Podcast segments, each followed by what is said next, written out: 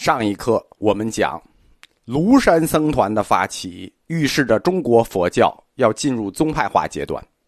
回来讲慧远，慧远的活动证明僧团的发展进入了一个新阶段。他本人被认为是早期佛教中最杰出的护教者。为了保留僧人的独立性，就是于冰时代曾经争论过的那个问题，沙门不敬王的这个权利，慧远和东晋后期的独裁者桓玄，知道念桓了啊，桓玄进行了书信往来的争论。教团领袖和政团领袖进行争论，这一方面说明庐山学派在南方佛学界已经取得了巨大的影响力和威望，俨然已经可以代表整个佛学界与政界对话。在另一方面说明，在公元四百年左右，僧团已经获得了某种特殊的地位，隐隐地成为了一个独立的社会阶层，就是僧侣阶层。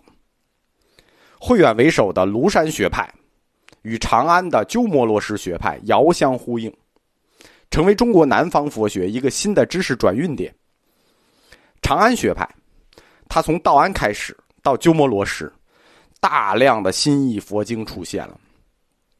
忽如一夜春风来，新佛典、新理念、新佛学自北向南吹动，源源不断，导致了中国佛教这艘大船的转向。慧远他经历了中国佛学理论转向的第一个阶段，第二个阶段没赶上。第二个阶段是道生和昙无谶的佛性论。慧远和鸠摩罗什之间有着密切的书信联系，现在遗留的书信合集就是《大乘大义章》。庐山学派作为北方这些佛学新知识的转运点，是中国南方传播的一个始作俑者。前几课我们讲，道安大师在佛教译经史上的地位，四个字，继往开来。在佛教思想史上，慧远的地位也是这四个字，继往开来。他是下一个阶段中国佛学的启动者，也是中国佛教第一个阶段的终结者。慧远大师我们在佛教通史和净土宗这两门课里讲过很多了，所以我们就做一点补遗性的讲解。慧远他俗家姓贾，公元三百三十四年生于山西北部的雁门，就是在山西和内蒙交界那个地方有一个地方叫忻州。在魏晋南北朝的时候，贾是个大姓大氏族，所以后来的资料经常说慧远大师出身世家，其实不是，人家那个贾是大世家，是山东贾氏。慧远大师是山西贾氏，贫寒知识分子家庭。慧远的少年时代，他兴趣在于儒家的理学，走的还是儒家弟子正统的路，就是去洛阳啊、许昌那些太学研究儒学。但此时的儒学已经向玄学转向了。在《洪明集》里头有一封他给弟子写的信，谈及到他自己的年轻时代，他是如何真切的喜爱玄学。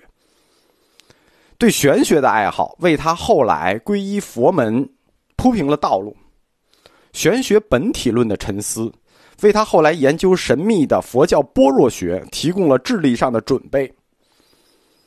公元三百五十年，后赵帝国崩盘，北方大乱，中原地区再次燃起战火。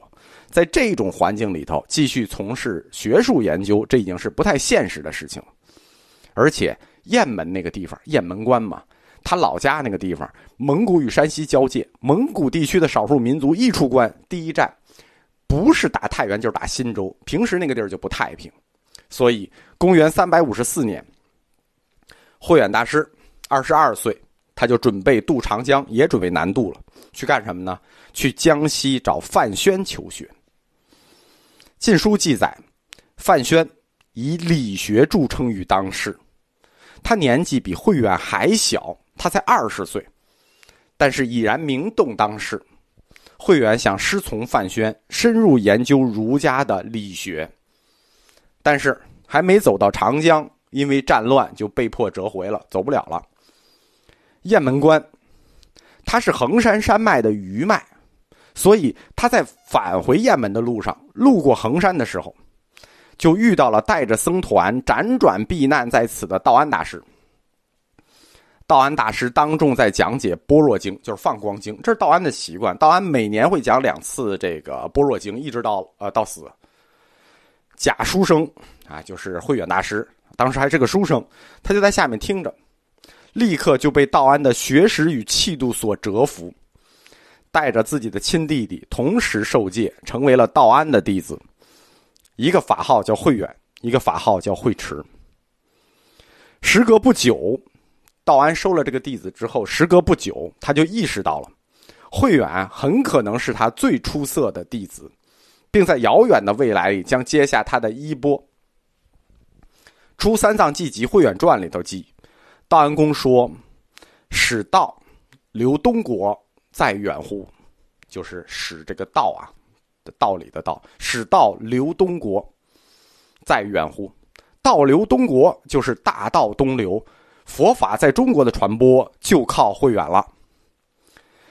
在山西衡山这个地方，佛教史上有两位著名的师徒，都是因为这样偶然的因缘在这里结缘，并且深刻地改变了中国佛教的未来。一个是道安慧远师徒，一个是净土教的道绰善导师徒。但是奇怪的是，在道安公的第二个时代，我们讲道安公有三个时代，北方时代、襄阳时代与长安时代。在道安公的第二个时代，他居住襄阳的这十四年里头，没有任何关于慧远的记载。慧远大师很有意思啊，慧远大师人生里有二十年没有任何记录。我们对他追随师父的这十四年，襄阳十四年毫无所知。前面讲过，道安公在襄阳十四年里有三大佛学贡献：第一个，立本无义，创本无宗；第二个，开创了佛经目录学；第三个，创弥勒净土信仰仪式。这三大学术贡献里头，慧远对前两个都不感冒。道安在般若学理论上的创建似乎也没有慧远的参与。哎，虽然后来慧远就这个理论跟鸠摩罗什进行了长期的争论，但是道安公在创建本无宗的时候，慧远没有参与。道安的本无义理论是和他的师弟竺法泰在通信过程中逐渐完成的。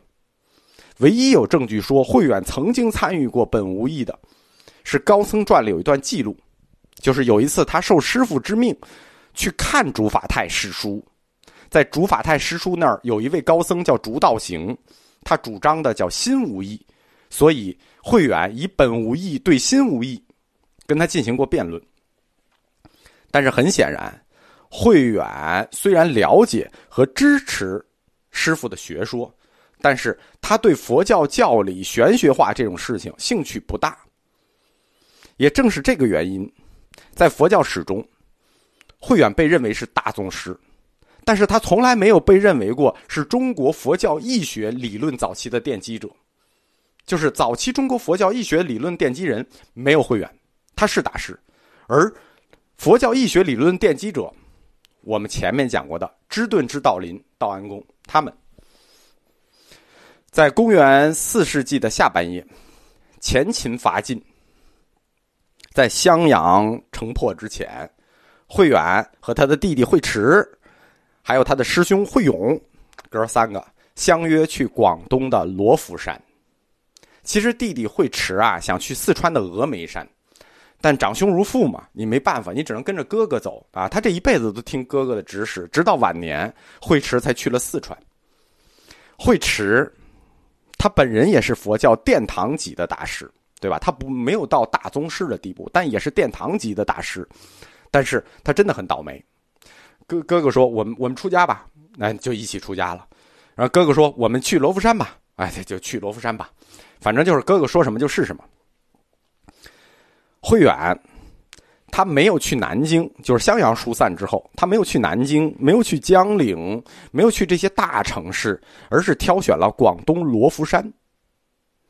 这是佛教文化的一大特色与传统，就是寺院与山林之间的关系。佛教与名山似乎有天然的密切联系。这种风气其实最早源于道家。